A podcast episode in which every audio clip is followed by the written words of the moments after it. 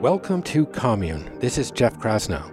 Our mission is to spread the ideas and practices of the world's greatest teachers. We do that through online courses, a weekly newsletter, and this podcast. On the show, I excavate perennial spiritual questions like what is consciousness? What is the nature of reality? How do we live with purpose? Reality is infinite. We experience a narrow bandwidth of it unless we transcend our senses through meditation. We delve into practices and modalities that can heal trauma and help us thrive.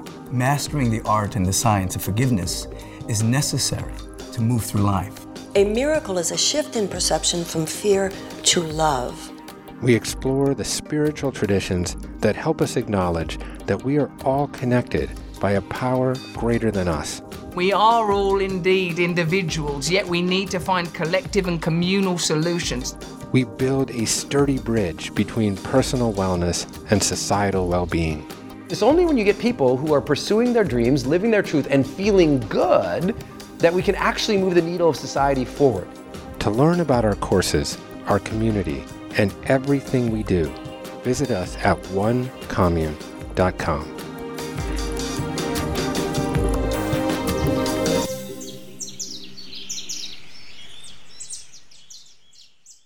Welcome to Commune. For you regular listeners, you may have noticed that I am not your usual sonorous host, Jeff Krasno. I'm Jake Laub, a fellow Commune co founder, and Jeff is taking a break from recording for a week, um, but he will be back quite soon. In the meantime, today I have the pleasure of introducing an interview Jeff did with mediator and communication coach John Kinyon. Nonviolent communication, or empathic communication as it's also called, was developed by Marshall Rosenberg as a way to avoid falling into patterns of judging, bullying, blaming, or being defensive, and instead use communication to find a way to understand and meet everyone's needs. To quote Marshall, peace requires something far more difficult than revenge or merely turning the other cheek.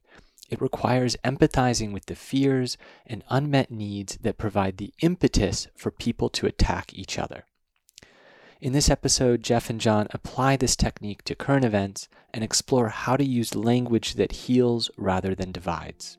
I know for me, empathic communication has become an important part of my life and my relationships, so I hope you find some wisdom in here to brighten your day. Welcome to Commune.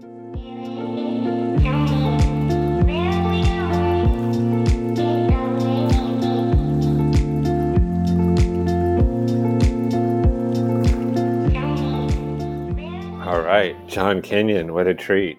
Thanks for being here with me. Thank you. Yeah, so we have a, uh, the genesis of our growing relationship is an interesting one. I think we're naturally attracted to each other's mission. Mm. I've been engaging in a lot of conversations with folks like Charles Eisenstein and involved in initiatives of trying to get people more engaged in conversation, for example, across the political divide.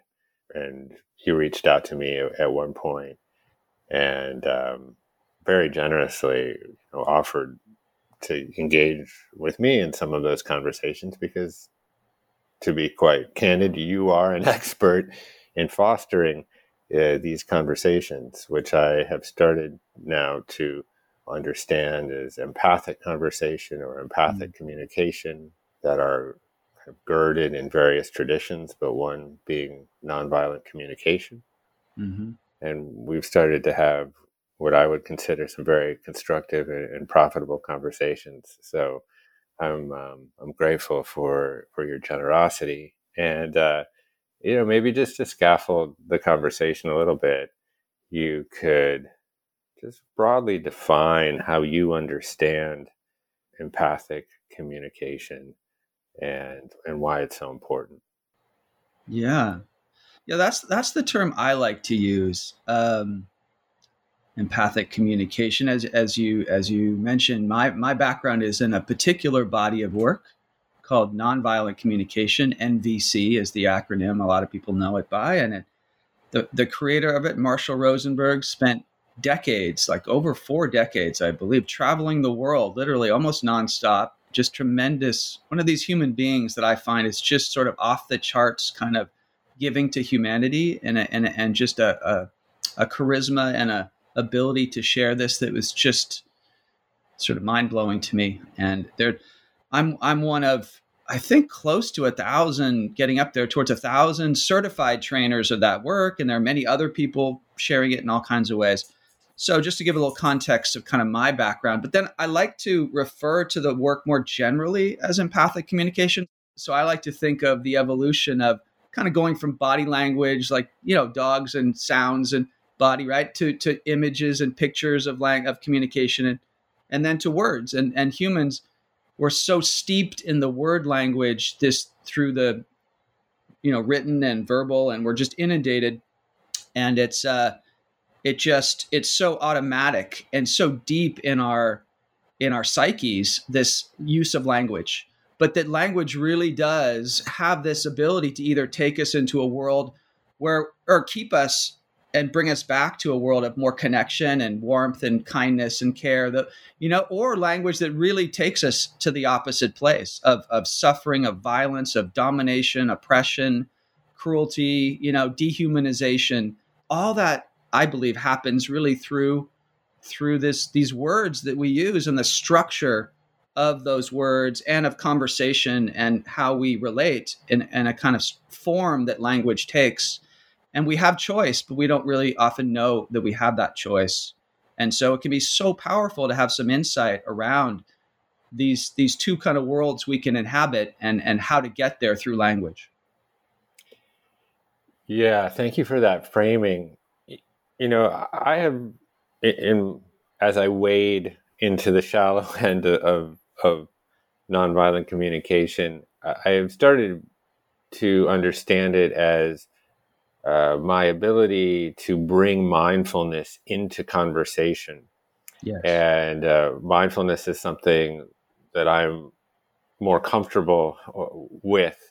Um, just the mental state that can be achieved by focusing one's awareness on the present moment without judgment. Um, yes. The ability to calmly acknowledge and accept feelings and thoughts and, and sensations with some degree of, of equanimity.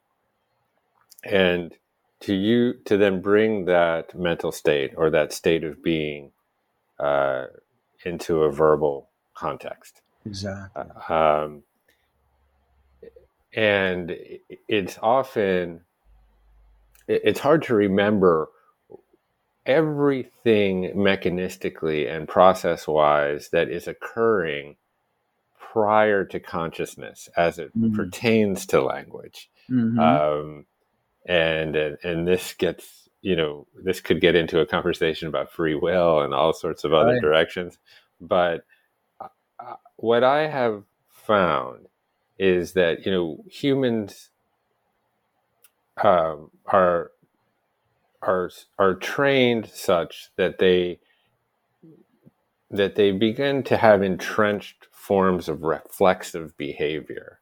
Mm-hmm. Um, word usage, for example, that is almost developed prior to our conscious awareness of those words. Yes. And I think, you know, obviously, if you develop a meditation practice or a mindfulness practice, you can begin to see how your reflexive behavior changes over time.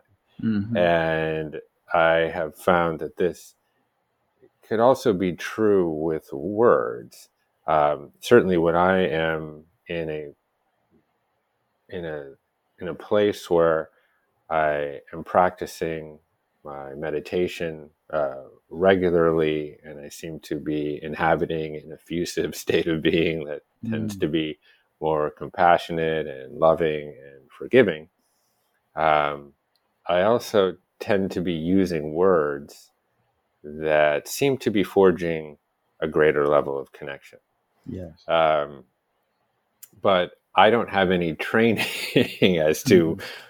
you know, what that is or what words, you know, that I happened that I happen just to be using that seem to be more connective.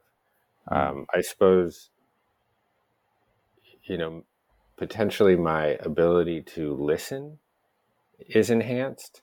Um, so maybe you could talk a little bit about that of like, of there, is there, what is that balance between word usage and structures and fundamentals to empathic communication through words? Mm-hmm. And then what is the relationship between the usage of, of words and active listening or listening to understand versus listening to respond? Mm, mm, yeah, a lot there in the question. Yeah. Um, so the first thing that came to me as you were just speaking was the um, the way that I mean, and you said that that that language can be a meditation, and I I don't really hear many even in my tradition of of, of NVC talking about it in the way I'm about to say, but and I think you you almost just said it there that when we're we can pay attention to sort of the moment to moment arising of words. Just it, it, almost looked like you were doing that right now as you were speaking. And and we you know we can do that. As we're talking to each other i can be really aware of these words that are sort of appearing to me and you at the same time and and, and listening to you that way. And i find i i don't know if this is scientifically true. I imagine that as we pay attention that way just like we'd meditate on anything the brain waves sort of shift. You get into more of what is it a delta or something brainwave activity that that's different and then then the words and the feelings and all start coming from a different place. So just even by bringing a kind of meditative awareness to the moment to moment speaking or listening that kind of changes consciousness a bit right? So that's a practice i try to do. It, it's hard to remember to do you know because it's something you can literally do almost every moment of the the day or night because if we're not doing it out loud, our inner voice is almost constantly going, and we can be kind of paying attention to that mindfully. Um, so the other thing I'll say though is what, as you asked the question, I thought of Marshall uh, Rosenberg again and how he he looked around at part of his developing of the process was looking at how people who seemed to be able to stay very compassionate in in difficult situations, like how do they do that? You know there was like what what seemed to lead people to be violent in word or action with each other and what seemed to enable people to not be violent even when you would think they would be in situations that were incredibly difficult challenging even violent in very violent situations but not responding with violence. You know how did they do that? Who were and then he so he started he through that and a lot of other things he kind of put together um at the core of the work are these four components of communication.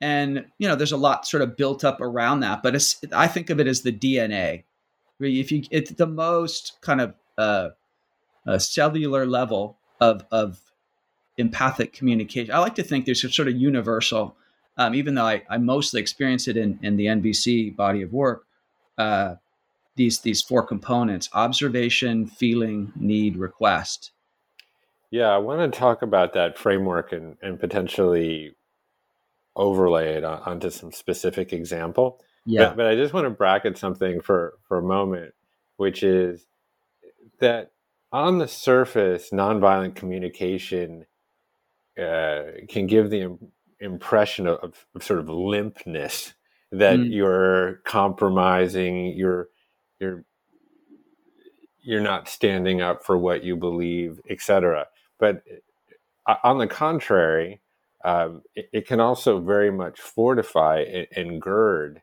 some of your beliefs, and it's also can be a very um, uh, strategic method to essentially get what you want.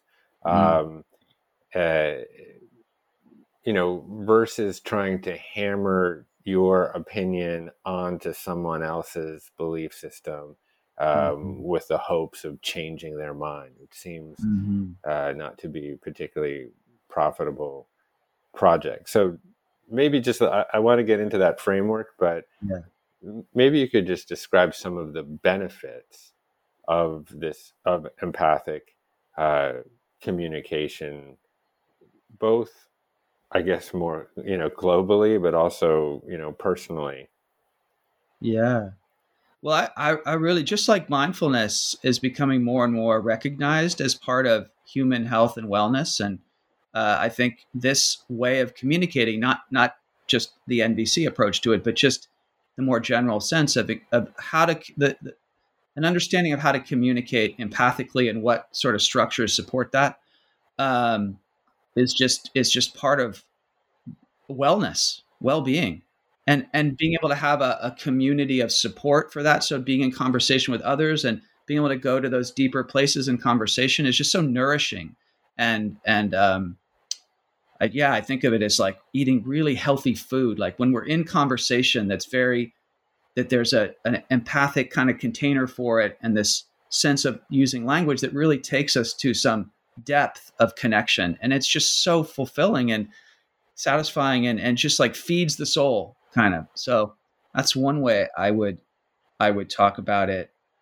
Um, you know, in terms of maybe you referencing maybe where we get in conflict with people or we want to convince people of things where we disagree and and you and I have had conversations about the political situations around you know political social conversations and all the differences and divides that that are happening there and so yeah that that this this way of of focusing on connection empathic connection and then out of that the the focus on uh, what marshall called compassionate giving and receiving. So that it's not about trying to get someone to agree with us or or make somebody do something. You know often in, in, in the traditional way we most of us learn to communicate through judgments and demands through making someone wrong or bad and then hoping that's going to through the guilt and shame then they'll do something or, or or making demands if you don't do this then i'll punish you or you know make you feel terrible or something so that I think we don't even realize how often we slip into that judging and demanding kind of you know way of relating to ourselves too, not just to other people, right? We probably even do it more to ourselves than others, at least a lot of us. So um, this is yeah, there's a whole nother way we can relate that's really about um, an invitation to enjoy contributing to each other's well-being, and that was so much what when I first met Marshall Rosenberg, like everything in my being just like I remember like when I first heard him speaking and everything like kind of stopped. My brain stopped, everything. And I just was like, I think my mouth sort of dropped open and I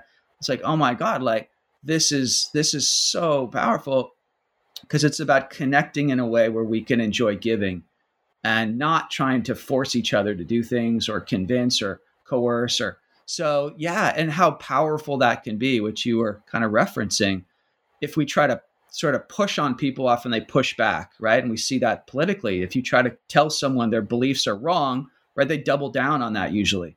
Um, but if it's more just trying to understand and hear each other and empathize with each other and not give up our own reality, right? So that's not about just saying, I'm going to cave into everybody else. No, I'm going to stay strong in what I believe and you know what reality is for me, but can I hear your reality also without losing my own? And then out of that, can we get to a place of of somehow give enjoying giving to each other support you know inviting a supporting of one another's well-being and that really is and that can be so powerful all the defenses can kind of drop away and then we're starting to relate in that more compassionate way even with people we totally disagree with and might normally be kind of adversarial but this gives a shift to that dynamic just by through these components and this sort of way of focusing on speaking and listening in a more empathic way that it tends to just open up possibilities for people just wanting to give to us and us to them when normally we might not.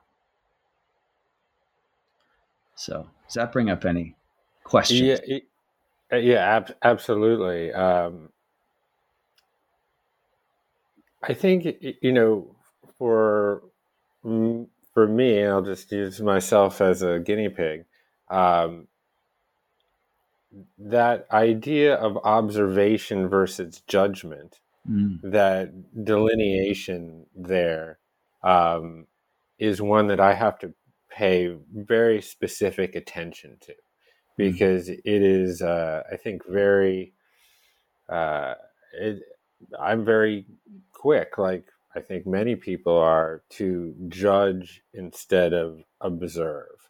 Yeah. Um, and so I wonder if you could maybe just gird that in a specific example, use language to sort of actually uh, delineate what judgment versus observation might look like.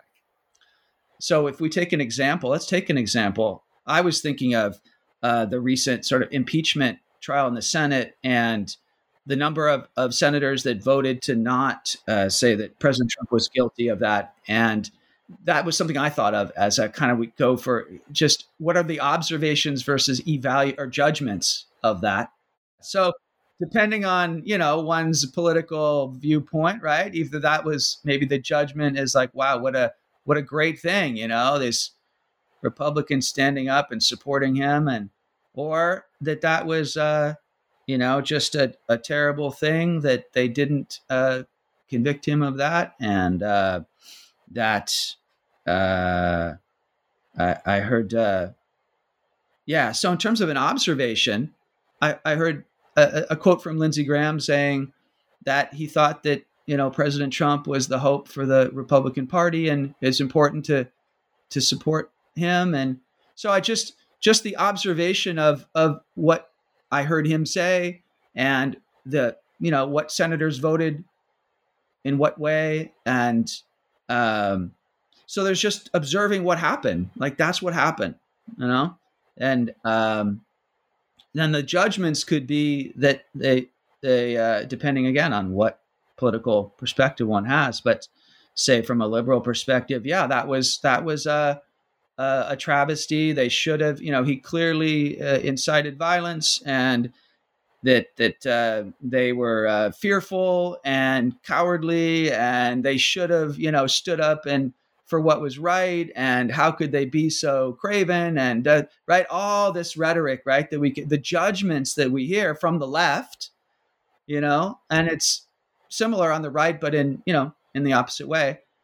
All these judgments and to be able to then shift back to just what happened what what what just what occurred. So this there was the vote and they voted in this way. The different senators said different things about it that's what happened. Yeah.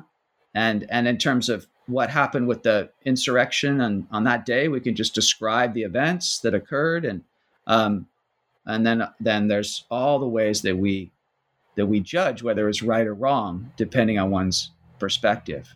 So let me just stop there and just see if you want to, you know, kind of add anything or or ask anything further about about that distinction. Yeah, I mean, yeah, I agree. Well, for example, I've just started to learn a little bit more about Stoicism, and one of the central tenets of Stoicism is that we tend to react to our judgments of a particular event, um, which then trigger certain emotions instead of the event itself. Yeah. So, um, so I certainly have judgments about the particular event, but as I just try to go and define the event itself, yes, um, without overlaying any form of like political affiliation or on that, I start from a what I would say is a neutral place of the of the facts of the event itself. Yeah, and what I have tried to do in my work is then really excavate the why um, and really try to understand how and why the events occurred without uh, immediately slapping a judgment on top of it. And that can be, to be honest, an incredibly arduous process because yeah. as you really become uh, sort of disciplined in your curiosity, um, there's always, not always, but there's often another layer of the onion to pull back. Mm-hmm. Hello, it's British Jeff, and if you're a regular listener to this show, then you know how seriously I take health and happiness. However, perhaps like you, I can often put me health and happiness at the bottom of me own list. Well, fortunately, now I've a new partner that makes it simultaneously easy and delicious for me to invest in myself. FX Chocolate is a new supplement company that profoundly cares about health and happiness and they've created seven different supplement variations, each one lending targeted support to a specific need. Nutraceutical ingredients like ashwagandha, reishi mushrooms, phytocannabinoids, GABA, L-theanine, anat-o-E, and melatonin are expertly packed into a handcrafted square of delectable keto-friendly dark chocolate. These chocolates are delicious, and I have to fend off me bloody teenage children from pilfering them. But of course, I do understand their peskiness, as eating chocolate is a pretty bloody enjoyable way to take supplements. So I suggest you check them out. Now, it's true that this past year has been one of the most arduous in our collective history. It's a small but mighty gift to know that taking care of our bodies and getting the nutrients we need doesn't have to be a drag. So, in that context, FX Chocolate is offering the Commune podcast listeners 20% off their first order. Use the promo code commune20 at checkout to get 20% off your first order at fxchocolate.com. You can have your chocolate and you can eat it too. So use promo code commune20 at checkout at fxchocolate.com.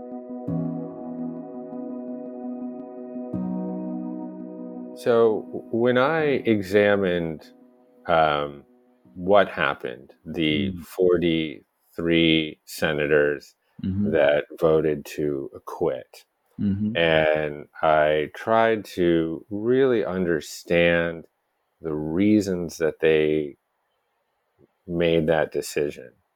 Um, I think one of those reasons is fear. And many of these senators are living in states where the former president is very, very popular. Mm-hmm. Um, and they are scared of losing their jobs. Mm-hmm. so that is one reason that, you know, former President Trump may come out forcefully against these people and they will lose their primaries and they mm-hmm. will lose their position of power and potentially their livelihood, although many of them could probably find gainful employment somewhere else. But still, they probably actually have a lot of ego and self worth and identity. Yes. Um, packed up in their leadership role. They've probably devoted most of their life, uh, which has required a tremendous amount of dedication and hard work mm. to get to that place. And they are incredibly fearful that if they were to vote in a way, um, well, to convict the president, that they might um, foreclose their ability yeah. to get reelected or remain, you know, in this position, in this exalted position that they've worked their whole life to attain. Yeah. So on one level, that's very, very personal. And I can yeah. understand on some level, you know, all of the hours and time sunk into getting yourself as a human being to a place where you can make a difference in the world. Yeah. And then mortgaging that over a vote that you might not even think is that consequential because this man is no longer the president. Mm-hmm. So I think that there is a very, you know, there's a very personal component to that. Um, I think then as I peel back the next layer of like, well, why is the president, the former president, so powerful as to be able to have such influence over so many people in so many of these states that would then cause these senators to be potentially fearful about mm. losing this job that they've worked their entire life to mm. obtain. Mm. so, as I said, this is like a very sort of laborious process, but but that there are people in many of these states that feel some sense of greater agency, that feel some sense of empowerment um, that has been provided to them by the former president. Mm-hmm. Now, we may question how he did that and the measures and the dog whistles and mm-hmm. all of the different um, techniques that he used to to generate this fealty. Mm-hmm. But that doesn't change the fact that there are a lot of people in many of these states that these 43 senators represent that have felt a sense of great empowerment over the last four years by having someone who they feel champions their interests. Yeah. So peel back another layer. Many of those people felt as if the election was stolen. Yes. And rigged, and that there were fraudulent votes counted um, to the detriment of the former president. Mm. Now, then why does that exist? Why is that sentiment so prevalent? And this is where, you know, it becomes complicated and intertwined with misinformation and mm-hmm. social media and mm-hmm. algorithms and COVID and isolation and aloneness and a search for community. And I know that those are a lot of things that are interacting with each other. Well, those are a lot of needs, human needs, which is one of the four components of what motivates all of us and different strategies. That's kind of the key distinction in the NVC world. The different needs we all share, and then different, but strategies that different people use, different beliefs and strategies. So, yeah, you're kind of laying out these as you peel the onion different kinds of feelings and needs and strategies and you're you're you're saying it in a pretty observational way just kind of observing what you understand from your perspective what you see and what you understand. So yeah carry on. Yeah so i think that in the wake of covid um, obviously many people have been experiencing a, a greater sense of isolation. They don't have as much in real life community. And by extension, much of our community has migrated to platforms like social media and Twitter. Mm-hmm. And there is an increasing distrust in what is kind of often referred to as mainstream media. Yeah. So people are also within seeking community on these platforms but also um, getting their information and their news from these platforms. And obviously, you know, a lot of none of these platforms really have any journalistic codes of ethics or anything. Mm. And within these platforms, the former president was obviously incredibly influential. He had 90 million followers on Twitter, 35 million followers on Facebook. And, you know, for various reasons that I will try not to judge. Um, you know, the president was distributing information that the vote was rigged, that the election had been stolen.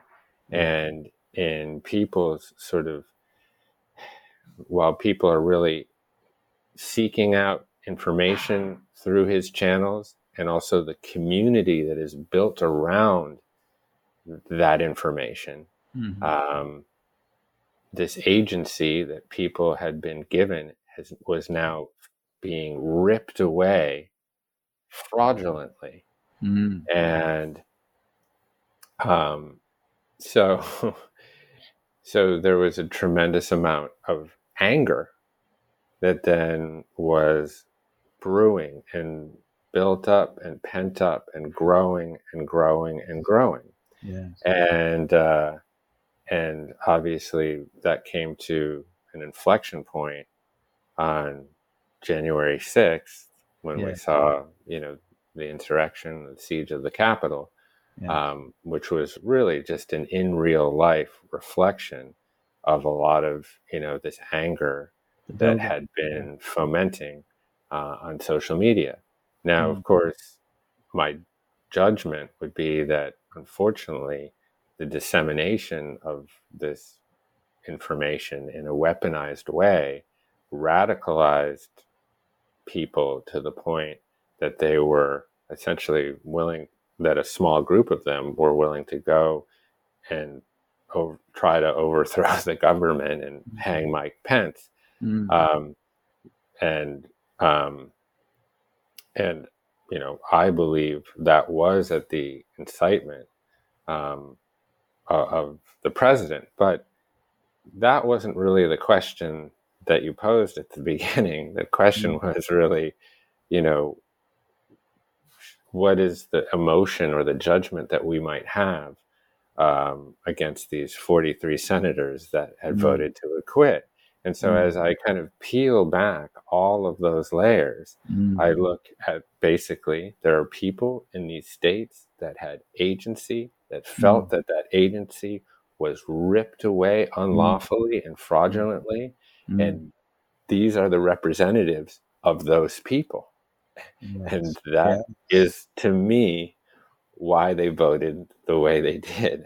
That doesn't make it right or good or, you know, based in fact or anything.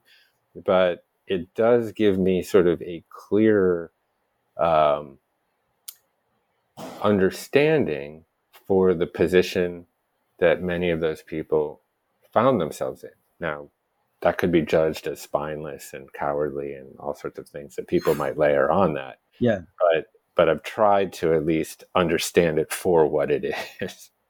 Yeah. So what I just heard you do is is use quite a bit of you know use observation language to just describe kind of from your perspective how what you've observed and and hmm. and trying to understand how those different layers of people you know the senators the the citizens that that uh, supported uh, President Trump even President ex-president Trump himself uh, maybe a little bit of of, of kind of understanding what you know what was what was going on there. So the the way that you kind of describe that, and then it, it, empathically, what I heard you doing is is again relating to trying to understand, even if you know, just to connect with on these different levels the people in these different positions, what they might have been observing, like what were they observing on their social media feeds, and the messaging from. Uh, uh, President Trump at the time and other other Republican leaders, right, and and uh, QAnon leaders, and right. So getting what what information they're observing, and the, how they're feeling about their circumstances, and that you you talk about agency and community and belonging and empowerment and and, and feeling supported and right all these different needs that you empathically connected with right? So i think you were kind of just doing it naturally in a way but that's what i heard as you were as you were really trying to kind of mindfully unpack that that you were using those components in a way to empathize with these you know the the different people that you were referencing right and i don't know i'm imagining for people listening and i felt it like just the way you did that was it felt kind of soothing and calming to the nervous system. You weren't even when you went into some judgment you you named it. You kind of well that, here's a judgment or you know but you the way you even talked about your judgments or various judgments was in a more observational kind of language. And i just felt my whole nervous system stayed calm. I stayed con- felt connected to myself to you and to them even. Like i felt more empathy for all the people you talked about. Instead of having what we call enemy images of them how awful and bad and how could they do this and all these right? I felt like oh they are human beings struggling with all the things you listed trying to meet their needs basically. And yeah, we might not agree on how they're how those needs were getting met uh, on those different levels, but it humanizes them. It's like, oh, they're just like us. If we were in their shoes, maybe we'd probably do the same thing. You know, like so. It, it, the, you that was a beautiful demonstration to me of taking something that's so polarized, so filled with judgment and wrong wrongdoing that we can judge, and finding the human being on on each of those levels that we could relate to. That we can say, oh, that's me. That's me too. Who could feel that way and want these things and feel desperate and feel like you know and yeah maybe we wouldn't take some of those actions but um, still those those needs and feelings really humanize us. Now the thing you didn't really go into yet which we could do is your like you did a lot of empathy for them. And and a lot many people can't quite do that until they've got enough empathy for themselves like their own reactions, their own anger and pain, and, you know, seeing this happen. So we could do that to sort of show people like how you not only have empathy for others, but you can have it for yourself, which often needs to come first in order to really give it to other people. If I could kind of maybe uh, coach almost a little bit with you, just so people can really get a feel for it. So if you would even just now kind of relive it again and go into your body as that sort of dropping down and kind of feeling that sense of anger and sadness, right? You talked about anger and sadness and probably a lot of different emotions. Those are two salient ones. So sometimes we don't let ourselves just feel that. We just stay up in our head thinking, judging, right? So if you would maybe just allow yourself to just literally drop attention down from the headspace down into your body, to your heart, to your belly, to your whole, and just kind of feel whatever you can feel now about when you think of those events. It's probably a lot less intense now than it was at that time, of course. But even even now, just there's a feeling maybe a remnant of anger, of sadness, and that we can put that language to it, the language of physical sensation and emotion. Right? We can talk to ourselves and others They're very, very kind of consciously about, oh yeah, what's what's happening in my body right now? Feeling anger, rage, outrage, deep sadness and grief. Right? And we could notice when those the language gets mixed up with thoughts again. Like we might notice some thoughts coming. Well, I feel like that was just a, a an atrocious. Oh, oh wait, that's not really a feeling. Oh, and or I say I I I feel betrayed by, you know, all these people that that would do that, right? So again, even though we use the word feel, it's more of a thought that we're following, more still more of a judgment. We easily kind of get brought back up into that judging, blaming, right, wrong field. So just we can, if we notice it, if we're aware enough, conscious enough, we can just keep coming back to having our attention in the body and putting this language to it that's just what the body is doing, how the body is communicating, right? To keep, so it's like a meditation, just back, right? And then saying to yourself, yeah, so there's a lot of anger there a lot of sadness, and then going to the next component of, of, of human needs, like the idea that we all want the same basic qualities all over the world, every person in the world, ultimately, we share the same universal, like what we care about, what matters to us, what what leads to well-being and thriving. So it's kind of implicit in what you said, but if you would just kind of consciously link up these feelings of anger and sadness with what you want, and particularly what you want that you imagine every human human being on the planet, even the people who did these things, that some level that we all want. Can you just put some words to that right now? Whatever comes to you in this moment. Yeah, certainly um, safety. Safety, yes. Yes. Um, a serenity I suppose I also want to feel less helpless. Um, I felt very helpless in that moment, unable to sort of influence the course of human events around me. There is a, I guess, a frustration that mm. I harbor of, you know, not being able to kind of effectuate a greater sense of connectedness um, with people around me. So then that starts to feel frustrating. Again, I feel kind of helpless in that situation. I wonder if something about uh, uh, uh, being able to have power and agency that when you witness something like that, you also can like experience those needs yeah. to to um, to have safety and agency and a sense of empowerment and then the frustration their anger frustration helplessness sadness which in some ways you were also saying about maybe people very supportive of Donald Trump who may be feeling very similar things. Yes.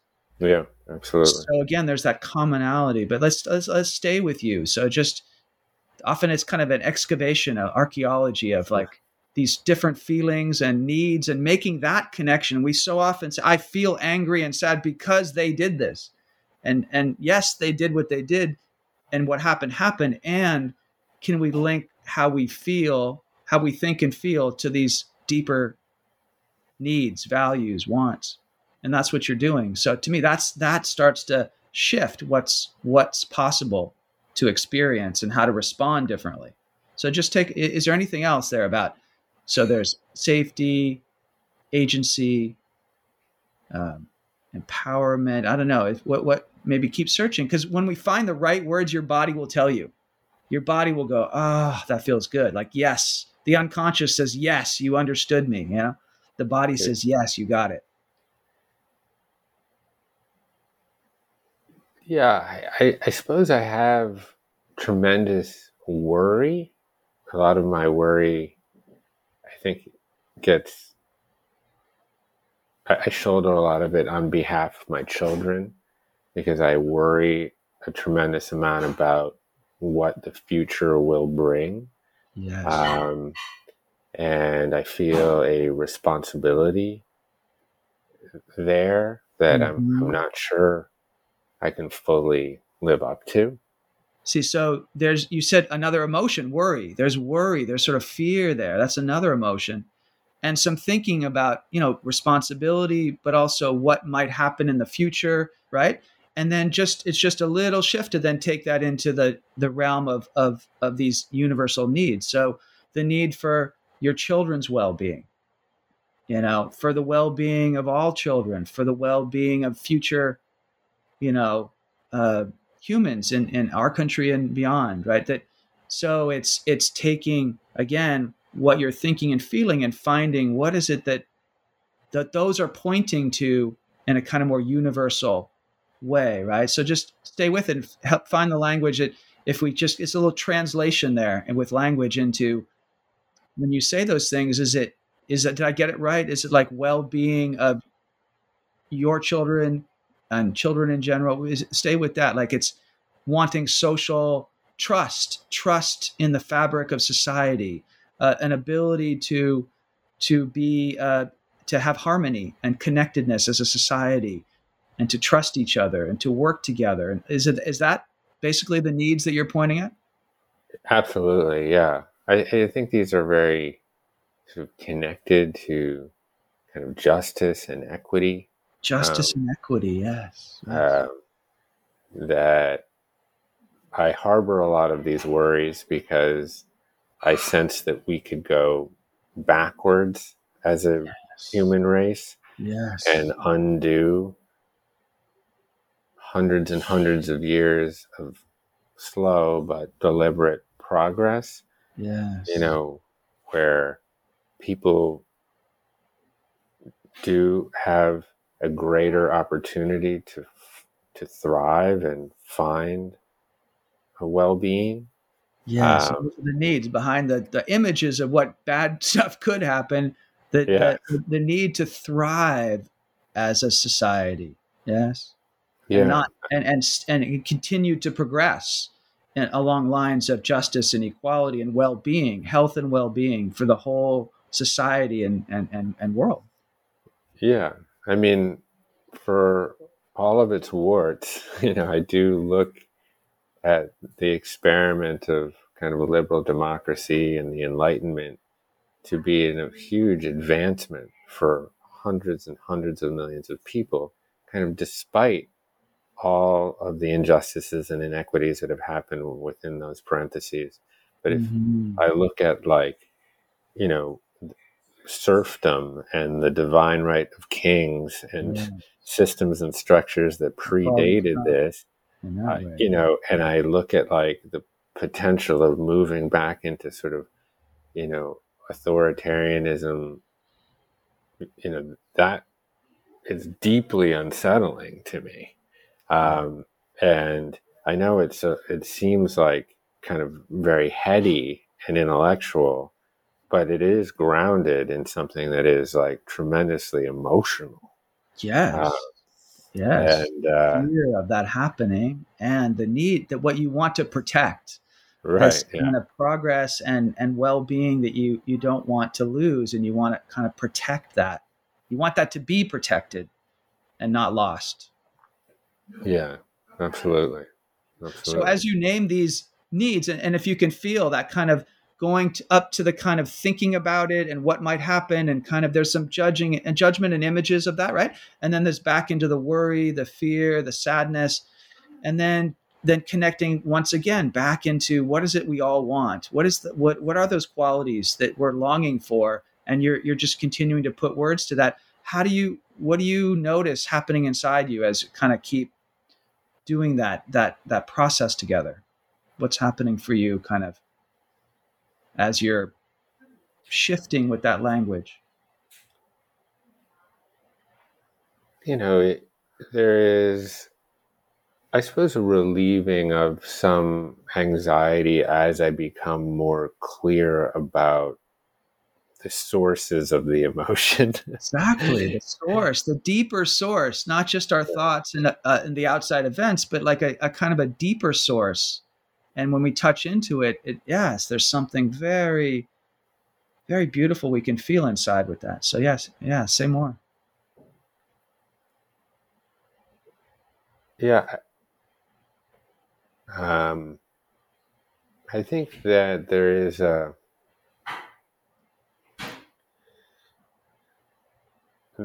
that again that, it feels more yeah that there is a greater I, yeah other i can't really put my finger on i can't find the words to really describe the feeling which is uh which is i suppose somewhat of a rarity for me.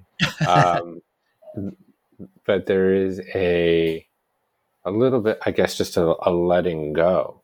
Mm um, and uh, like a kind of softening in some way, or yeah, easing some kind of easing of tension.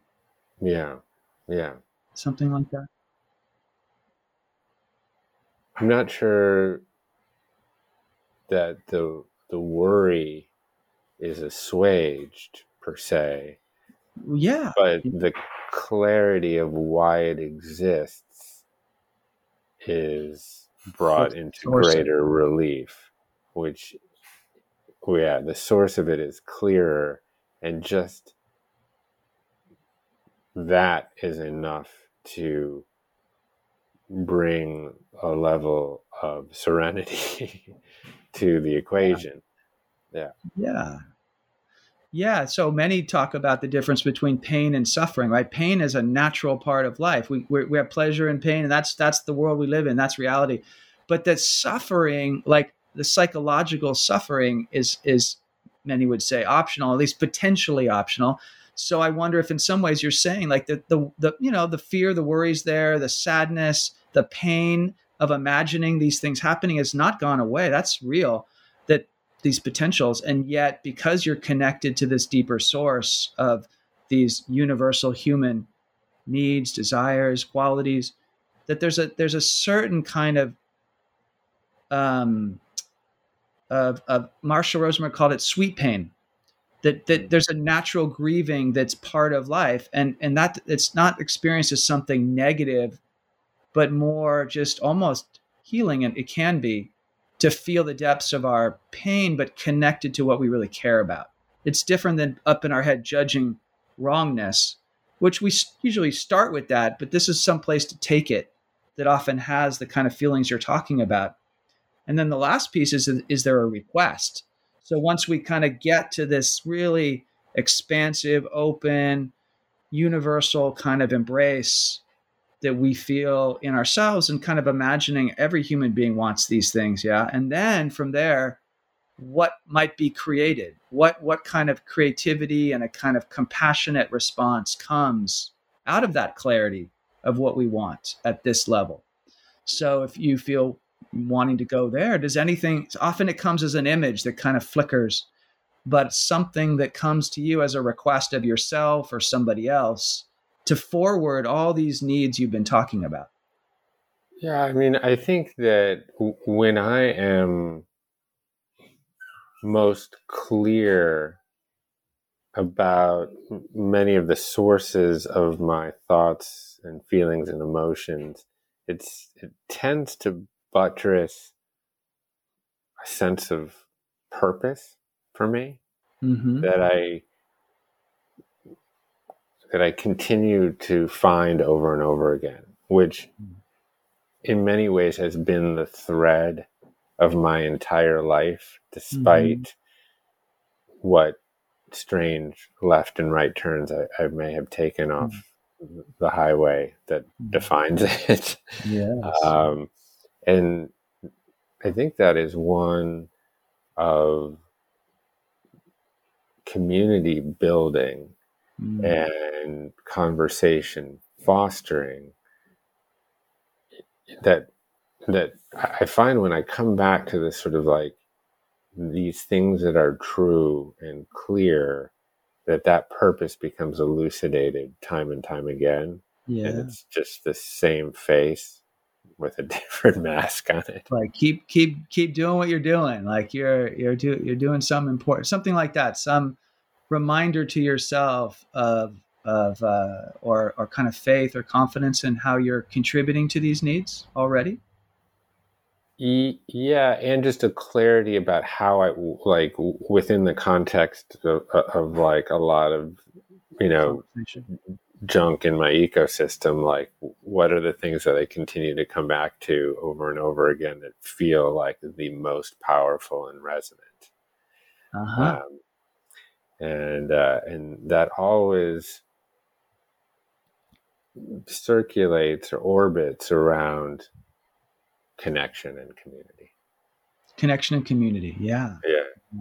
Yeah so two other needs there that that as you're maybe moving towards and in this moment any kind of like action that flows from getting to this doing this hard work not only of empathizing with others that we disagree with and we might start off with judging to get to this level uh, and see what action can can flow from that that's very life-giving life-serving and so community and connection sound like even though those are still needs it's kind of like you're moving in this direction of like the actions that you tend to take in your life and your work.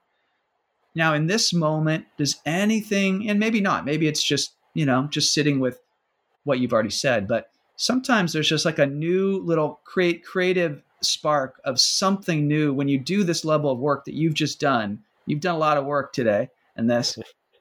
Uh, as you said, right? It's it's hard work in a way, it's, it, but it can be so fulfilling. And but getting to this point, does anything new? Do you kind of see that just again, it's often can come as a request like, oh, yeah, what is it that I might ask? Or what is it being asked of myself that might just kind of pop in? Or some way that I want to ask somebody else to do something that's pretty specific, like very concrete and something that's new, something that very similar maybe, but some something that's new for this moment of kind of a creative emergence. Hmm. And maybe it's not there, but just to check.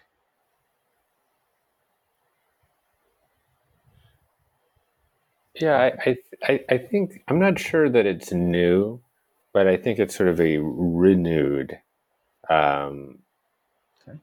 Vigor, if you will, to focus on maybe. Yeah, to to really truly understand and to connect. I mean, like the source of a lot of this. It, I, I suppose it's really you know gets back to a lot of the things that you know we have discussed, which is really try to connect with the source of my anger personified. Mm-hmm. Um, so like towards those difficult conversations and those things that you're is that what you're saying? Like yeah, that that yeah. feels really meaningful and contributing to focus on doing more of that. Yeah, absolutely. Yeah, just unafraid, being less afraid of the conflict, mm. of using the conflict as an opportunity to really have this conversation with those who I might normally attribute as the source of my anger. yeah. Yeah. Yeah. Yeah. Yeah. Yeah yeah that sounds like that there's that there's a kind of yeah maybe just a reinforcing of that but some some some request in you that appears that's like yeah keep doing that keep doing more of that keep focusing on those kind of conversations how you can support those kind of conversations as a way to contribute to these needs that that you know apply to the whole world you know surviving and thriving